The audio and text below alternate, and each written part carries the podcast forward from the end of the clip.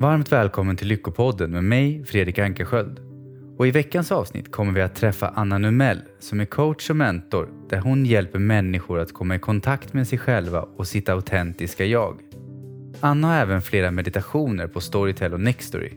Och vill du lyssna på Annas ljudböcker kan du enkelt göra det gratis på Nextory i 30 dagar genom att besöka lyckopodden.se/tips. Nu kör vi igång! Varmt välkommen Anna Nymell till Lyckopodden. Tack så jättemycket för att jag får vara här. Och idag kommer vi prata om ett väldigt viktigt område, vilket är? Autenticitet. Ah. Jag försökte säga det innan, det gick inte lika bra. Vad betyder det för dig och varför anser du att det är så otroligt viktigt? Vad det betyder för mig är att leva ifrån min sanning och en äkthet i mig. Och från den platsen möta andra människor som skapar djupare möten. Både i mig själv och med mina medmänniskor. Skulle vilja säga att det betyder. Och för någon som är ny i det området. För att upptäcka hur de kan vara autentiska. Vilka tips rekommenderar du då? Är det för sig själva eller mot andra? Samspel? Jag skulle säga att det börjar alltid med dig själv. Och att hitta din sanning. Och att leva utifrån den. Och det som många kanske frågar då är men hur ska jag veta vad som är min sanning? Och ofta när du lever efter din sanning så känns det väldigt lätt. Det känns glädjefyllt att göra det. När du gör val som känns rätt eller val som känns bra i magen. Mm. Och tvärtom då, när du går emot din egna sanning så känns det ju ofta, jag brukar säga det känns som det skaver. Eller det känns inte riktigt bra. Eller det kanske är så att du följer någon annans röst eller någon annans önskan. Och då känns det ofta inte bra i kroppen. Eller bra överlag skulle jag vilja säga. Sen så känner vi in det olika i olika människor. Jag känner det ofta i känslan av att min energi blir låg. Det är så som jag känner in när jag inte är sann mot mig själv. Så skulle man kunna säga.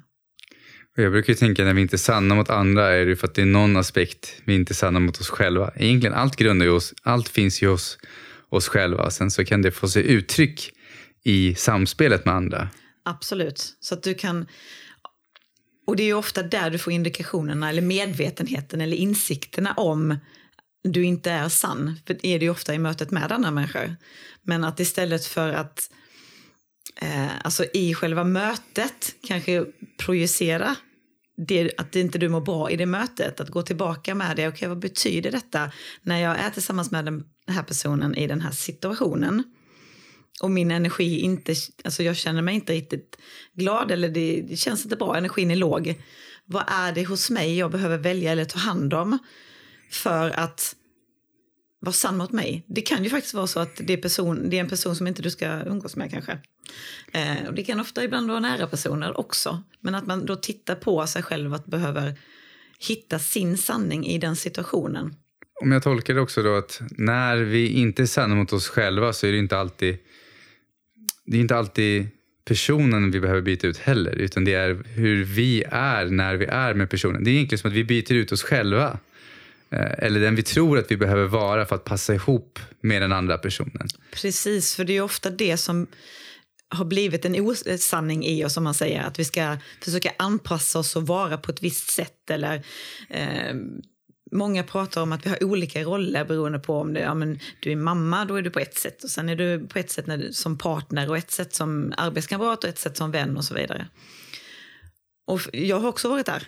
Jag har haft olika roller och varit på olika sätt. Tills jag kom underfund med att jag vill inte leva i olika roller. Jag vill vara samma person i alla situationer. Men det betyder också att vissa människor har... I vissa sammanhang inte då landat in i att men vänta lite, du blir så annorlunda när jag är mig själv. Så då är det vissa personer som inte har velat, vad ska jag säga. Då har vår personkemi inte funkat längre. Och då har vi då har vi vi har gjort vår resa färdigt det här livet. Eller i alla fall för nu. Och det är först när jag har landat in i att vara mig själv fullt ut och i min sanning i alla situationer, oavsett hur jag tror eller inte tror att det ska tolkas av andra, som jag mår bäst i mig själv. Mm.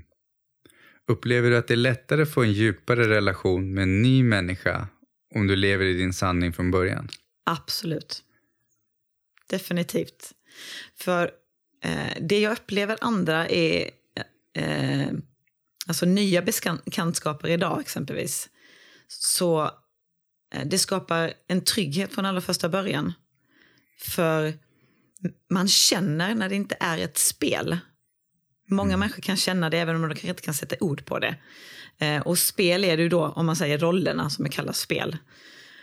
Och då behöver man inte spela, vilket gör att den personen jag möter känner av att den inte heller behöver göra det. Utan den, genom att jag väljer att vara autentisk och i min sanning, så öppnar det också upp för att den andra personen också blir det automatiskt oftast. Mm. Och jag tänker ju också att de relationer vi är i, några relationer kanske utvecklas till att man går skilda vägar. Ibland för en längre period och ibland för en kortare period. Mm. Men många relationer stärks och blir mycket mer underbara tack vare att vi är autentiska. Och vi kan inspirera andra människor till att de vågar vara sig själva. För det kanske inte alla i vår omgivning heller har varit. För att det har blivit ett skådespel som... Till slut så gör så många det så att man tror att alla... Jag behöver också göra det här för att passa in. Precis, ja. Och när du hjälper människor att leva autentiskt, hur arbetar du då i det området? Det gör jag på lite olika sätt, men en stor del som jag gör det i mina, jag kallar dem Heart Center Gatherings eller hjärtcirklar, det är det många andra som har börjat kalla det, så att det har blivit att det heter det mer och mer. Där jag jobbar med en grundmodell som heter HaraQ, som är skapad av Christian Pankhurst. Där man jobbar, väldigt, väldigt enkelt uttryckt, så är det att man jobbar med coaching och personlig utveckling i grupp. Men jag brukar säga att du kan se det som alltså gruppen är som ett minisamhälle. Så det du möter ute i samhället, så kan du möta någon i trafiken kanske som triggar dig, där du blir arg på någon som kör för fort eller kör för sakta eller kör, ja, hur den än kör. Som skapar en triggning i dig. Och den triggningen triggar ju igång någonting som är gammalt, som är någon tolkning eller det är något trauma eller något annat i ditt system. Och i cirkeln så blir allting amplifierat, alltså allting blir förstärkt. Så vi förstärker det vi känner och det vi upplever i gruppen. Och i gruppen, i mycket coaching så jobbar man kanske, eller inte just i coaching men i andra terapeutiska former, så jobbar man mycket med att man ska titta på det gamla och det som har varit. Och i cirkelarbetet så är det bara present moment, alltså i det som händer i dig just nu. Så vi pratar inte story, vi pratar inte drama, utan att du ska röra dig mot mer, det du vill ha mer av i livet. Så att du vill ha mer glädje eller uppleva mer eller känna mer i någon form. Så när du rör dig mot det, så kommer det som i stunden håller dig tillbaka komma upp till ytan. Och blir det också förstärkt. Och då kan det vara saker som du upplevt som liten. För att ge ett exempel och sätta det i en kontext. Så jag hade väldigt mycket energi och var väldigt mycket som människa när jag var liten. Vilket var så, ja men liksom dämpade lite, pratade inte så fort, pratade inte så mycket och så vidare. Vilket gjorde att när jag var liten så anpassade jag mig till det. Jag fick en roll i att dämpa mig och anpassa mig att inte vara så mycket. Fast det är jag. Så i gruppen som sådan så kan jag säga att jag vill vara hela mig. Jag vill liksom uttrycka hela min glädje och min kraft och min styrka.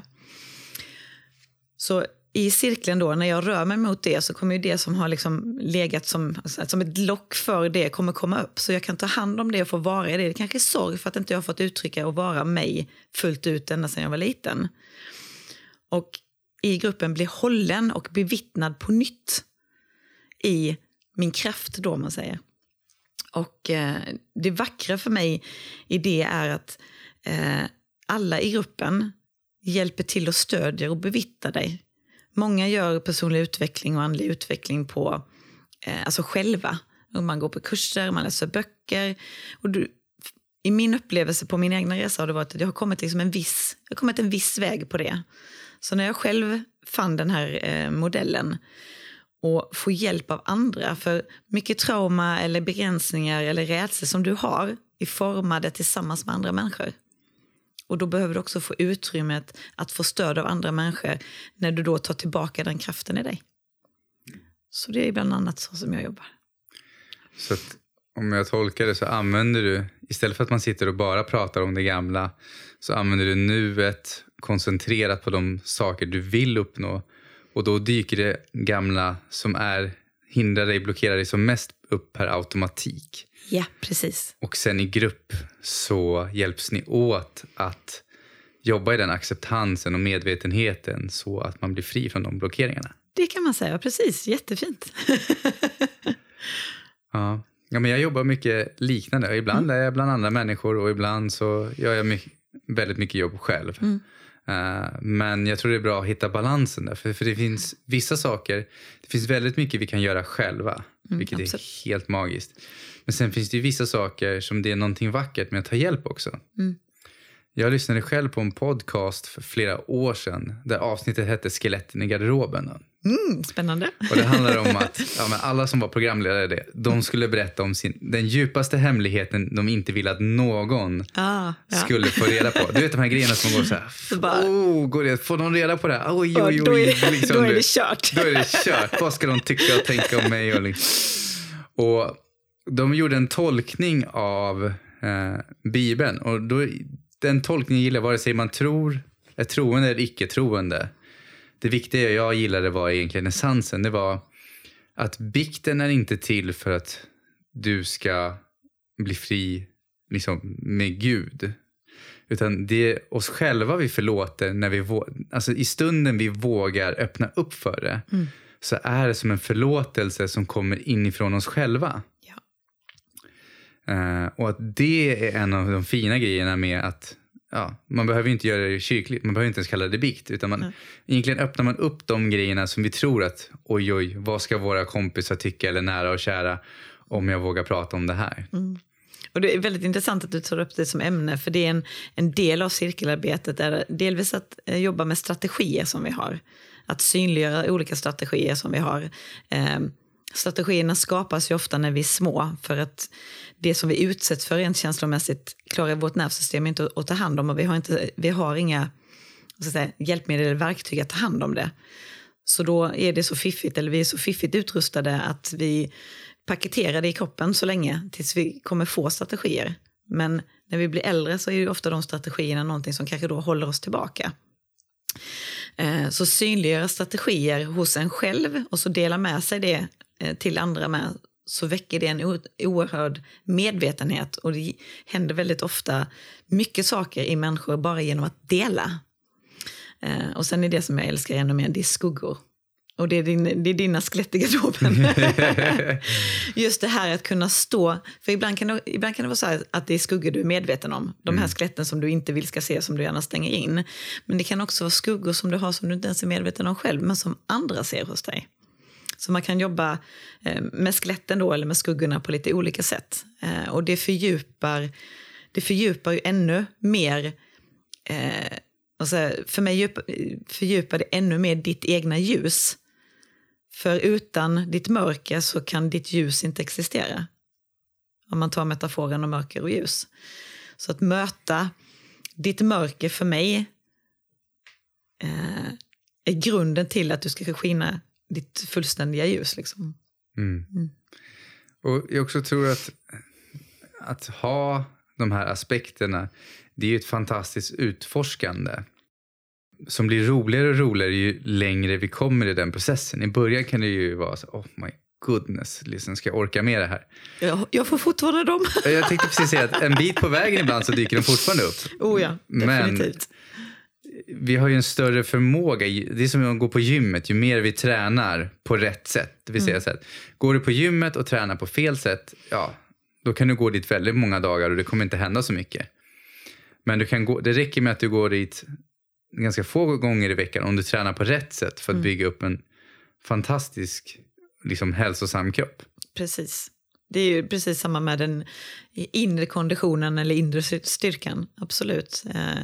Att jobba med, alltså,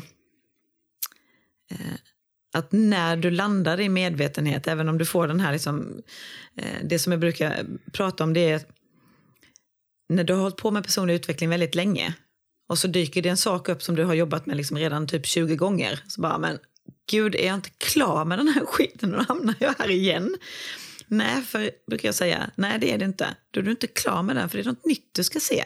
Eller släppa eller ta hand om, eller bara se att nu har jag verktygen för att möta detta som jag inte har haft innan, utan jag har lärt mig det jag ska. Men det kommer ju liksom fortfarande, och för mig är det sköna med livet för att jag kan lära mig hela tiden. Och någonstans är det som jag älskar att göra, att fortsätta lära hela livet ut. Men alltså jag tänker ju själv också att vi alltid lär oss konstant, och vi har, även jag, alltså jag har ju problem jag jobbar på. Men genom den här acceptansen så var det liksom, förut var det mer att jag hade problem och jag mådde dåligt över att jag hade problemen. Mm. Nu är det mer en acceptans av att jag kan bli irriterad ibland, jag kan ju bli irriterad också. Men jag har mycket lättare att komma på mig själv innan jag går för djupt in i känslan, att stoppa upp och arbeta utan att gå in i att det är dåligt att jag har de här mönstren eller skuggorna. Hur arbetar du där? Det som har varit en stor grej för mig, det är att ändra vokabulären kring det. Alltså avdramatisera ett problem, exempelvis kan vara ett problem för någon, men för mig är det en utmaning. En utmaning kan tolkas, den kan ju tolkas negativt också, men den kan också tolkas som att okej, en utmaning, häftigt, jag har något nytt jag står inför som jag kan lära mig något nytt av. Så jättemycket för mig har handlat om att ändra vokabulär, för att vissa ord är triggade av negativitet eller av negativ energi. Eller, så det har hjälpt mig väldigt mycket att bara ändra vokabuläret. Och precis likadant där, vi har över 1000 autonoma reaktioner i våra kroppar varje dag. Vi alla reagerar autonomt. Det är ju också, vad är mitt förhållningssätt och hur tar jag hand om mig själv i övrigt för att alltså ta hand om mina behov som jag har dagliga rutiner för, som jag gör alltid, som jag vet fyller på mig. Sen kan det vara ändå dagar där jag är stressad och ätit dåligt och allt med det här. Och jag får en autonom reaktion som jag inte medvetet kan landa i innan jag reagerar i den. Men då går tillbaka och säger, vad är det jag har liksom, vad är det i mina behov som jag idag inte har tagit hand om som jag borde? Och bara titta och medvetandegöra det för mig. Och då kan det vara så här, ja men nu har du sovit dåligt 3 dagar i sträck. Okej, då är det bara att ändra om planerna så att jag vet att jag får sova. Alltså man kan ju inte ta igen sömn, men typ att jag får 3-4 nätter med riktigt bra sömn. För att landa tillbaka. Istället för att bara liksom köra på och bli ännu tröttare.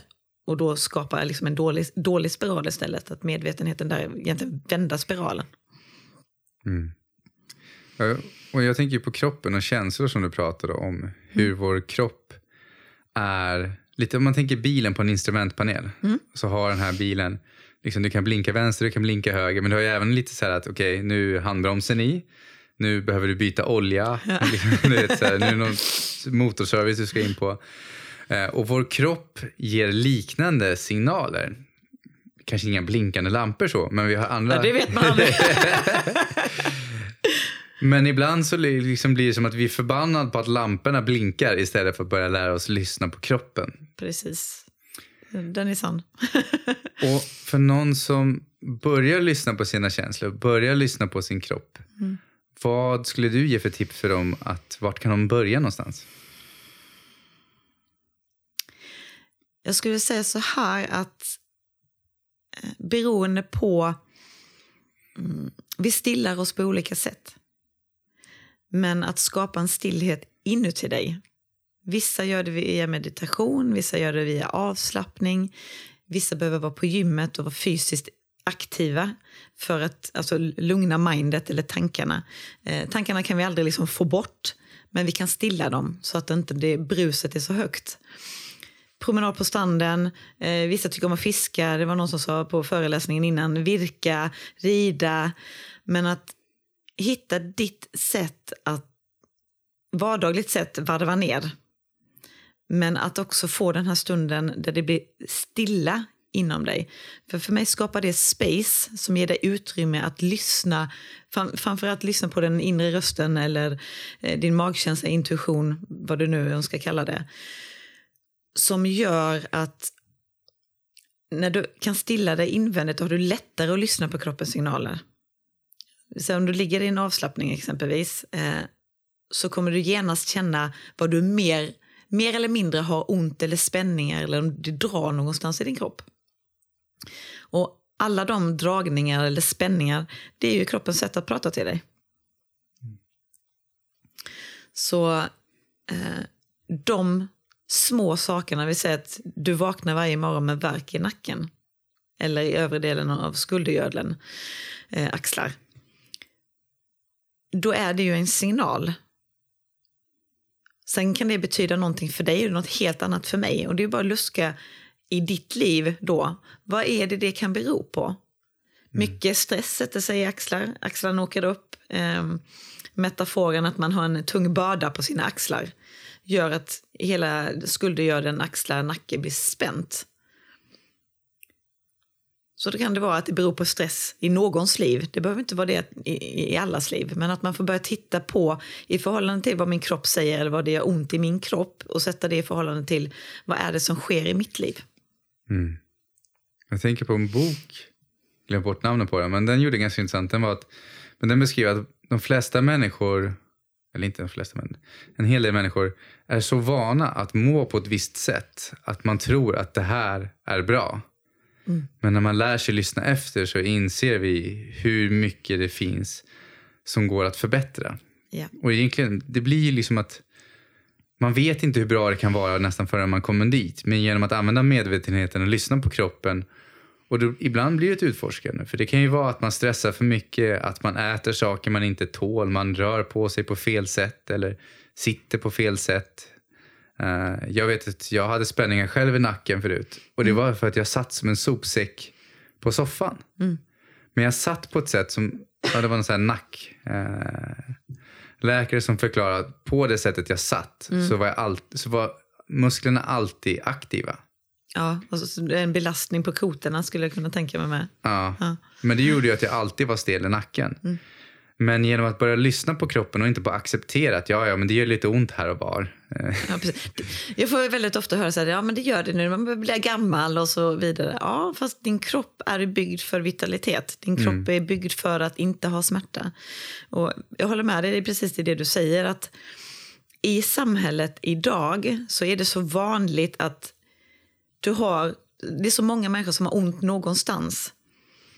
Att det är det som är vardag och att vi anpassar oss efter att ha smärta och tror att det är det som är det normala. Vilket gör att du gör ingenting åt det om det är det som är ditt normala tillstånd.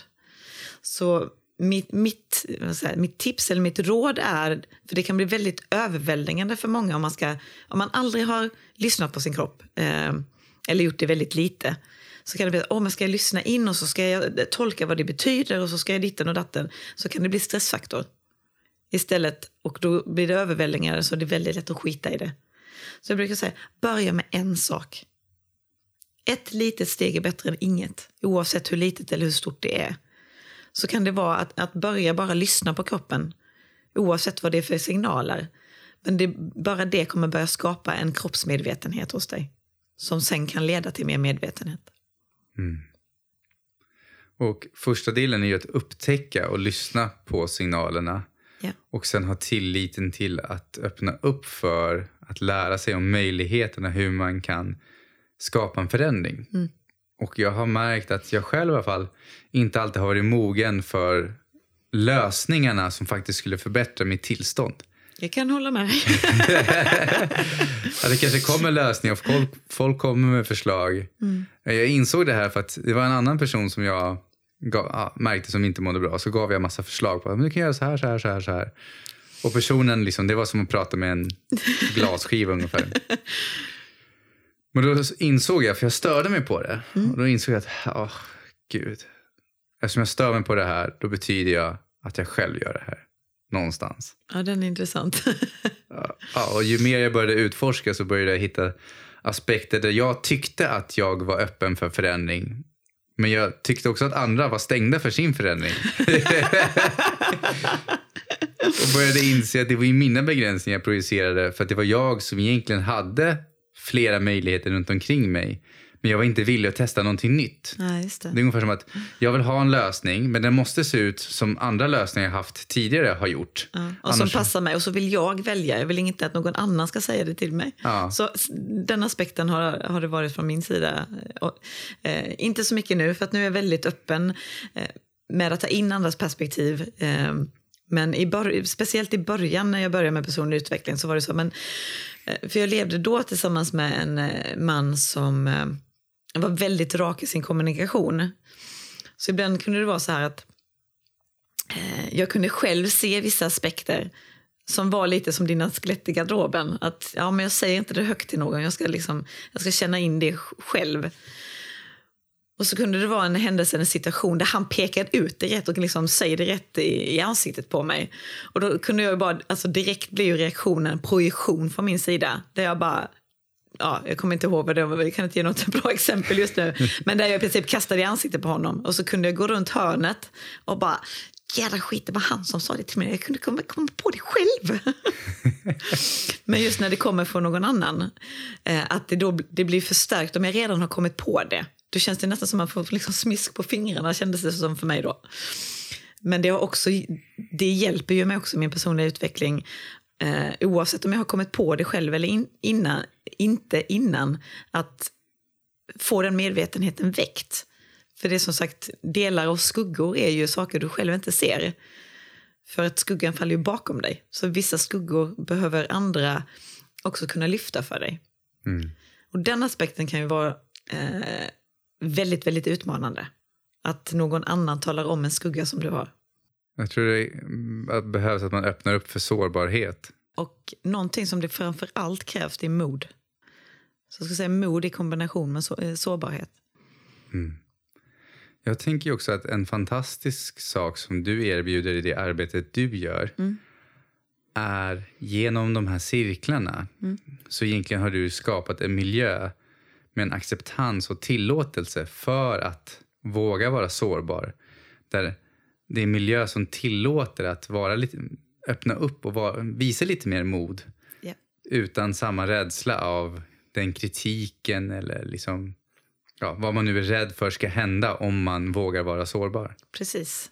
För det är ofta när du ska, om du vill vara mer sårbar eller mer i din kraft och autentisk i den du är, så gör du det i en miljö där du inte har varit innan, så ofta så möts vi av att, men vänta lite nu, vem är du? För att du har förändrats. I andras ögon har du gjort det. Och våra hjärnor funkar ju så att vi vill gärna ha människor i fack. För det är bekvämt för oss, då vet vi det. Men Anna är där, hon är alltid positiv och alltid glad. Och så kommer jag en dag så är jag inte positiv. Så bara, gud, vad är det med dig och hur mår du egentligen, så mår du inte bra? Jo, jag mår bra, men jag har också dåliga dagar. Vilket betyder, om du då kommer med din autenticitet och sårbarhet i en miljö där du aldrig har varit i innan, då möts du ofta bara i att alltså, mötet ifrån de andra runt omkring dig blir så här, men vänta lite, vad konstig hon är, vad liksom beter sig och kanske gråter eller öppnar, vad det situationen än är. Och då känner ju du av det direkt att, nej men vänta lite, jag blir inte mött här, för nu helt plötsligt undrar de vad jag är eller vad jag håller på med. Vilket blir ju att det blir en oacceptans, även om det inte är en oacceptans utan egentligen bara en oförståelse för att de inte riktigt vet vad det är som händer.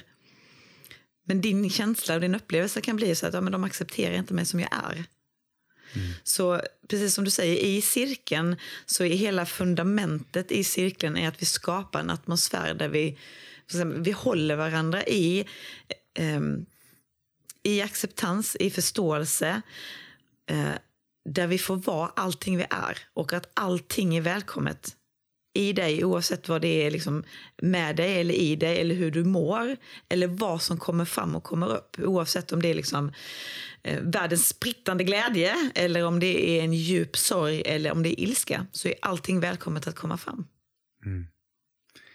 Och ju mer vi tränar tillsammans så är det också lättare att bygga upp en förståelse för att om jag är rädd för att andra inte ska acceptera mig, så nästa grad är att jag inte accepterar mig själv när andra reagerar på mig. Precis. Det vill säga, och liksom att våga vara i den autenticiteten. Vad heter det? Autenticiteten. Äktheten. Att leva i sin egen sanning. Att våga stå för sig själv. Och ena delen av att våga stå för sig själv handlar om att lyssna efter. Vem är jag? Vad står jag faktiskt för? Yeah. Så att jag vet ju själv, om jag bara förut hade bansunerat ut att ja, nu ska jag stå för mig själv. Då handlar det inte om att folk måste acceptera dig precis som det är och böja och bända och buga liksom. Mm. Det är ju ett samspel fortfarande med andra människor. Absolut. Och när man vågar stå på sin egen sanning så är man inte lika beroende av andras åsikter. Men när jag tror man utvecklar samtidigt en empati för att andra håller på och växer i sin sanning. Absolut. Du får ju själv en större förståelse för du själv har gjort resan. Vad andra människor är på sin resa. Vilket gör också att i min egna upplevelse är att jag blir inte triggad av andra människor. Och triggad menar jag alltså gamla grejer som jag inte har tagit hand om med mig. Har jag jobbat mycket, men det finns fortfarande grejer kvar så jag fortfarande kan bli triggad. Men att jag kan hämta hem mig själv eller vara i min medvetenhet snabbare i att okej, men vänta lite, nu triggas jag av detta, väldigt intressant, undrar vad det står för i den här situationen just nu. Vad är det jag ska liksom se i det i mig själv? Och många tar på sig ansvaret och vänder allting emot sig själv, vilket också kan, för mig i mina ögon och det jag kan se, då belastar de sig själva för allting som händer. Och för mig är det en balansgång eller dualitet i att se att vissa saker som speglas upp i ett samspel behöver inte vara att det bara handlar om dig. Utan det kan vara att du ska se saker i situationen eller du ska lära dig saker om den andra personen eller samspel eller relationer. Så det behöver liksom inte vara kärnan i att okej, nu gick det här relationen åt skogen så nu måste det vara något fel på mig som jag måste hitta. Mm. För då kan det bli en belastning som blir bara betungande om du möter många av de utmaningarna samtidigt. Mm. Jag tänker också att jag hade ett annat avsnitt innan och då pratade vi om att lära sig sätta gränser. Ja. Att det blir ett missförstånd, en passivitet. Att ja, man ska bara bli en dörrmatta som folk trampar på. Mm. Och när man lever i sin sanning så tror jag man kommer djupare i kontakt med vad som är ens sanna gränser om man uttrycker det så. Ja, och just med, jag brukar säga alltså man ska prata med gränssättning och integritet, så är ju integritet också för mig väldigt sammanflätat med just att leva från min egna sanning. Medans från att då inte ha levt min sanning fullt ut till att nästa steg var nästan så jag skulle hävda min egna sanning. Mm. Emot andra människor, alltså där den underliggande kraften eller den underliggande känslan i mig blev ju liksom att ja, men nu ska jag stå upp för mig själv. Det blev liksom inte, för mig blev det inte rent. Tills att landa i att ja, men om jag egentligen vi är ju på en retreat.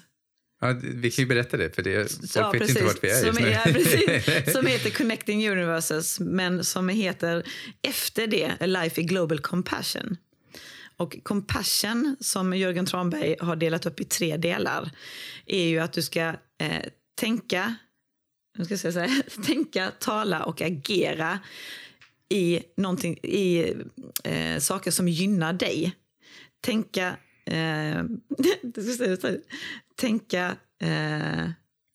säga och agera i, så att det gynnar andra människor. Och sen den 3:e steget är det som vi ofta missar.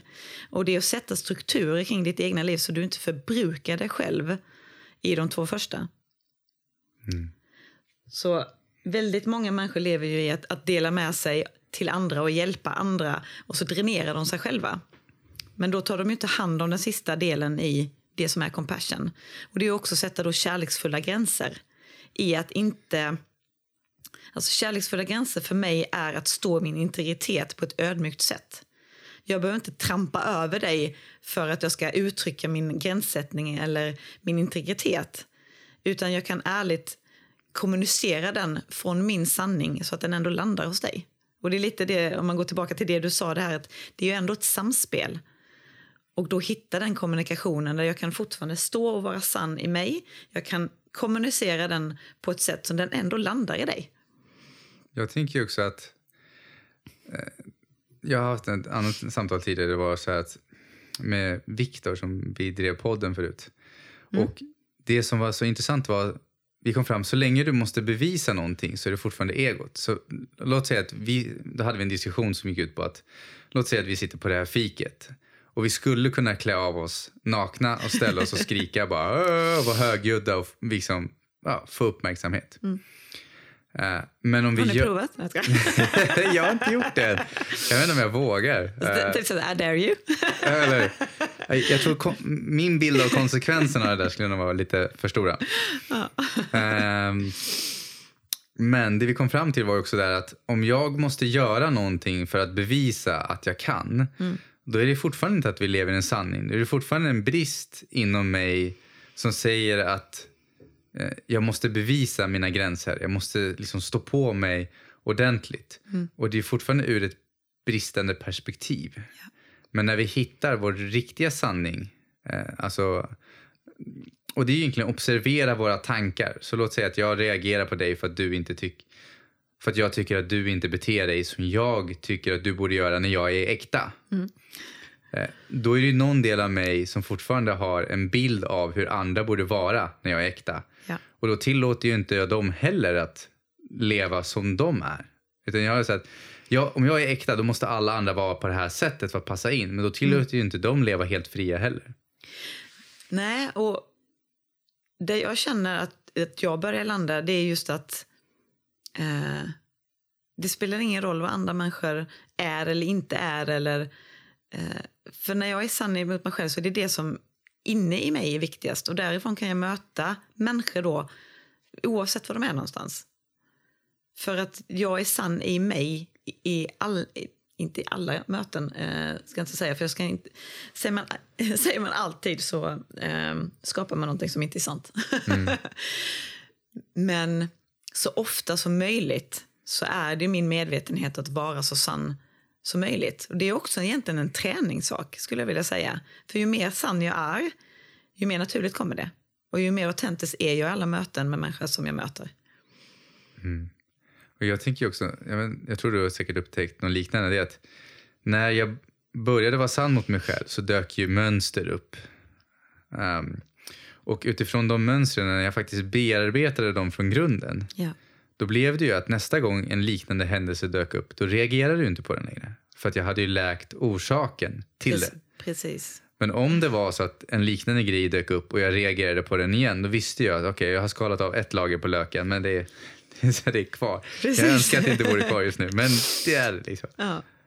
Men, och det är det som jag sa innan det här, att ja, men nu är jag här igen, jag har ju hållit på med detta, det här är ju samma grej som kommer tillbaka, och det gör den. Det finns ett visdomsord eller citat som jag älskar, det: the life will give you the same lesson over and over again until you pass. Och det är någonstans, eller det betyder för mig att situationer eller personer eller agerande kommer komma tillbaka till mig tills jag ser det jag ska ha lärt i den situationen. Mm. Hela livet blir ett klassrum. Hela livet blir ett fantastiskt klassrum. Och det är skönt att man kan skapa det klassrummet själv. Fast vi får inte alltid välja våra lärare däremot. Nej. Ja, inte medvetet. Kanske, jag vet inte, omedvetet kanske man väljer sina lärare, det vet jag inte. Men vi attraherar ju de människorna in i vårt liv som trycker på de punkterna vi kanske inte alltid vill se men behöver just nu. Precis. Och ofta, för att knyta an det i cirklar med det här, vi sa att vi rör oss med det vi vill ha mer av, och så kommer det upp som håller oss tillbaka. Det är ju likadant i livet, att någonstans så finns en önskan i dig som det kan vara att du har sänt ut en medvetet, eller har du bara liksom, det är någonting du önskar mer, större av, eller du vill vara mer fri eller vad det nu än är. Och när den önskan finns i dig så kommer du också möta allting. Eller situationer kommer upp, eller människor eller vad det än är kommer ju komma upp så att du kan ta hand om det som hindrar dig i livet i övrigt. Så cirkeln är ju egentligen bara en liten del av ditt liv, fast man då kanske jobbar mer aktivt i cirkeln och tillsammans med andra då. Mm. Men det finns en bra bok som jag gillar som heter liksom, Why Smart People Can Do Such Stupid Things. Det var inte exakt det, men det är någon liknande. Ja. Och det jag gillar med den är ju att den går igenom, de gjorde ju undersökningar på människor som, ja men det var typ, jag kommer ihåg, det var en advokat som jobbade med en viss typ av brottsmål. Mm. Som gjorde samma brott, fast han var liksom expert på det området. Och då började de undersöka, hur kommer det sig att någon som, alltså inte bara typ har en lättare förståelse, som verkligen kan det här området, ändå går ut och gör det misstaget. Intressant. Vad det kan bero på. Uh-huh. Och då, det de hittade var att vi har som svarta hål, alltså liksom döda vinklar, som när man kör bil så finns det döda vinkeln. Mm. Att i vårt undermedvetna har vi som döda vinklar som vi kanske inte alltid tillåter oss att se. Det finns många olika anledningar. Det skulle kunna vara att, låt säga att jag har ett beroende som jag inte tillåter, som jag inte vill att någon annan ska få reda på. Mm. Och jag har förtryckt det så hårt för att jag har en förknippelse av att om någon andra får reda på det här, då innebär det extrem smärta. Yeah. Vilket jag har gjort att jag kanske under så många år har förtryckt någonting så länge och så hårt att till slut så vågar jag inte ens tänka tanken att komma i närheten av det. Mm.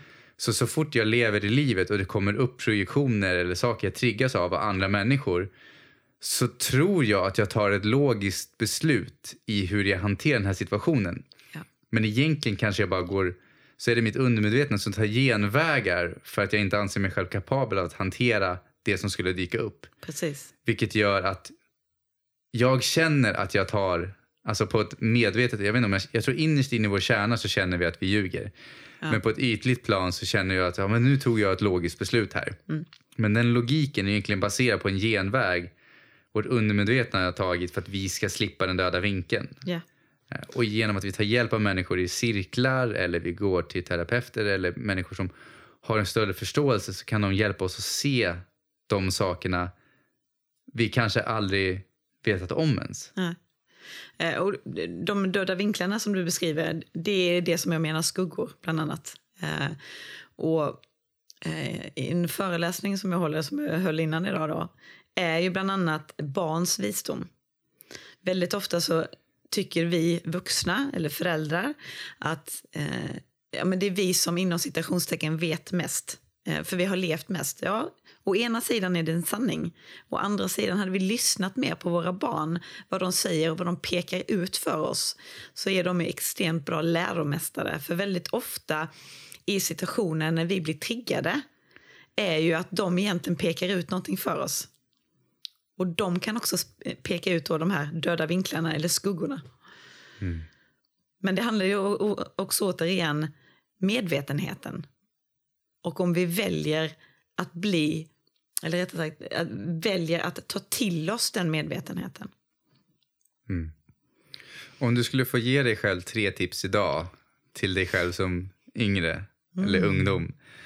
Vilka råd hade det varit? Mm.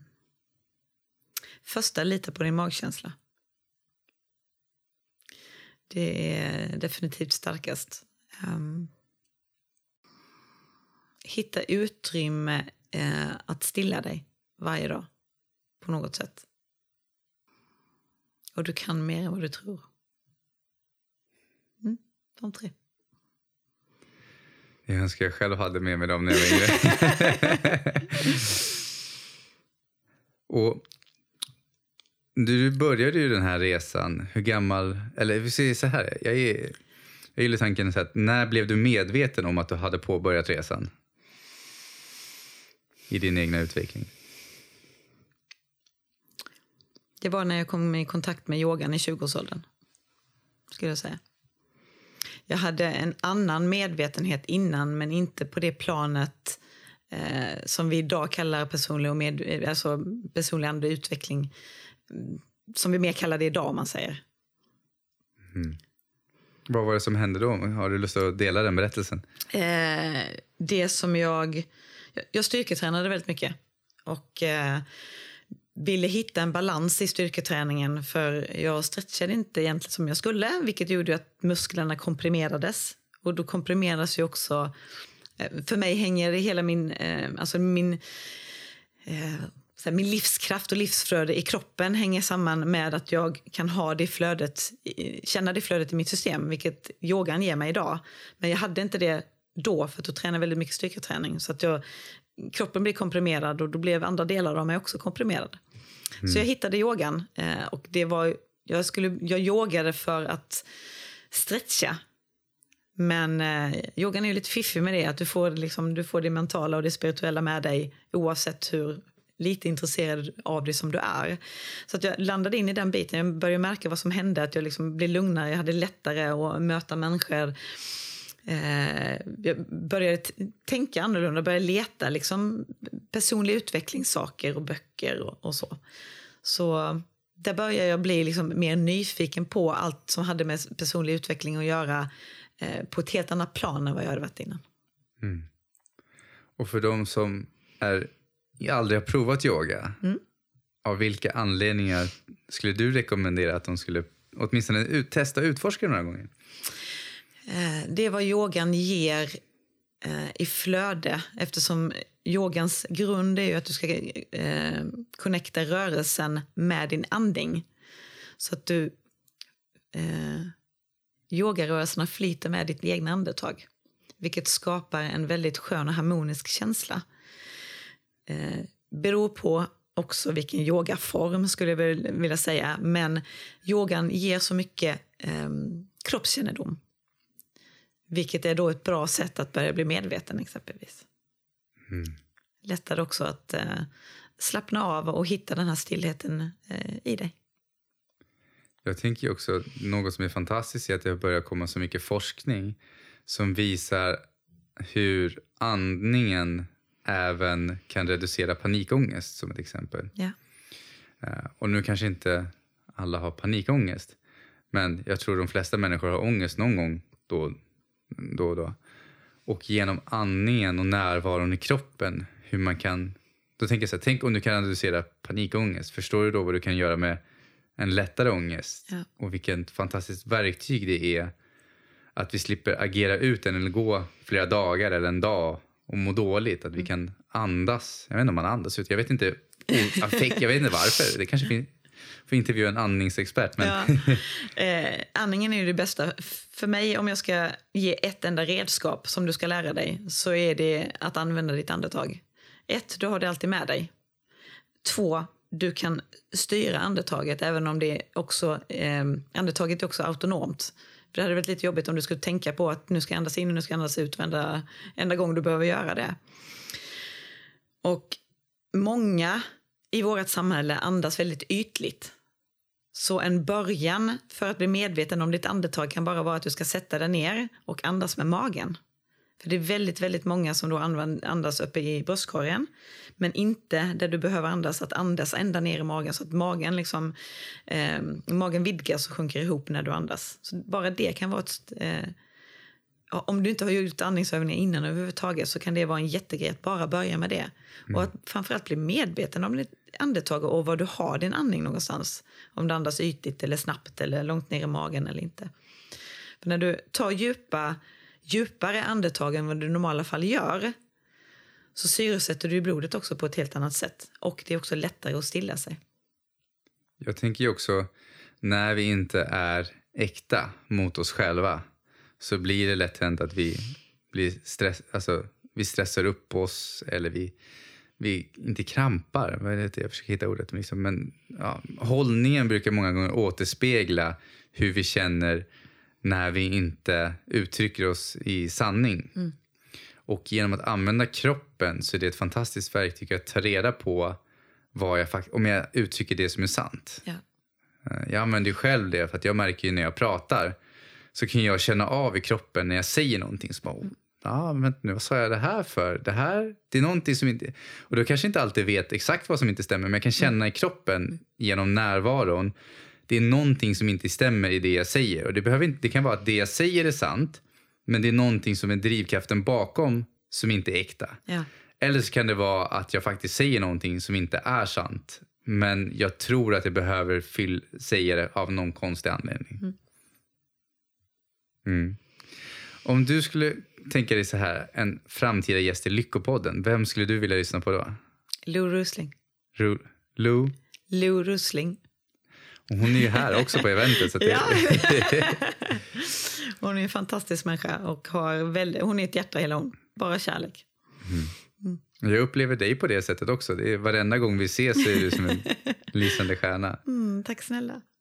Sen så, jag har inte träffat dig på en dålig dag än, men det... De finns. Och det som... Så att jag får ofta höra så här, men du är alltid så himla glad och det lyser alltid om dig och så vidare. Och det är för att de dagarna som jag har lägre energi, då ser jag verkligen till att ta hand om mig själv. Så det är inte att jag inte har sådana dagar, de finns där också. Men det är att de dagarna väljer jag då, istället för att kanske vara bland folk, så väljer jag att ta hand om mig själv och göra det jag behöver göra. Mm. Lyssna på mina behov och lyssna på min kropp. Och då, jag tänker, för det finns ju kanske vissa människor som inte vågar ta hjälp då. Mm. Jag tror du som har de här verktygen, den tränade förmågan, har kanske lättare att ta hand om dig själv när det behövs. Mm.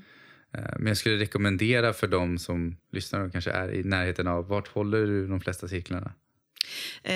Fysiska cirklar som jag håller nu är i Helsingborg, i Hamstad och i Göteborg. En gång i månaden. Men det är lite häftigt. Det är ju så att jag just nu då kommer börja ha cirklar på nätet också. Och det är tillsammans med en webbutbildning som HaraQs grundare Christian Pankhurst har skapat. Så det är 6 moduler på 6 veckor där man då också övar i cirklarna som då faciliteras av mig på nätet.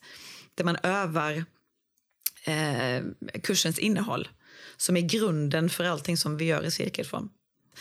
Det som i min upplevelse är att jag kan bara vara i så många städer och träffa människor och göra cirklar live. Så detta ger ju möjligheten, jag har ett nätverk över hela Sverige och många har frågat så, men kan du inte komma till min stad, och jag vill också liksom få möjlighet att vara i cirkel. Så det här öppnar ju upp möjligheten att delvis vara i hela Sverige men också vara faktiskt utanför Sveriges gränser, för att alla kan få möjligheten att vara det, för att det ligger på ett sånt sätt. Mm. Och för de som vill veta mer om dig och dina kurser, vart kan de läsa mer? Då kan de läsa mer på www.annanumell.com. Perfekt. Det är snart dags att avrunda, och då undrar jag, har du någonting du vill tillägga innan vi avslutar? Jag brukar alltid avsluta mina yogastunder eller mina cirklar med att ta alltid med att vara kärleksfull mot dig själv. Tack. Och ett stort tack till dig som lyssnar. Det vore kul att höra, vad har du fått för insikter av det här avsnittet? Gå gärna in och kommentera på Lyckopodden på Facebook eller Instagram. Med det får jag tacka så jättemycket till dig, Anna. Tack så jättemycket till dig som lyssnar och önskar en helt magisk dag. Tack.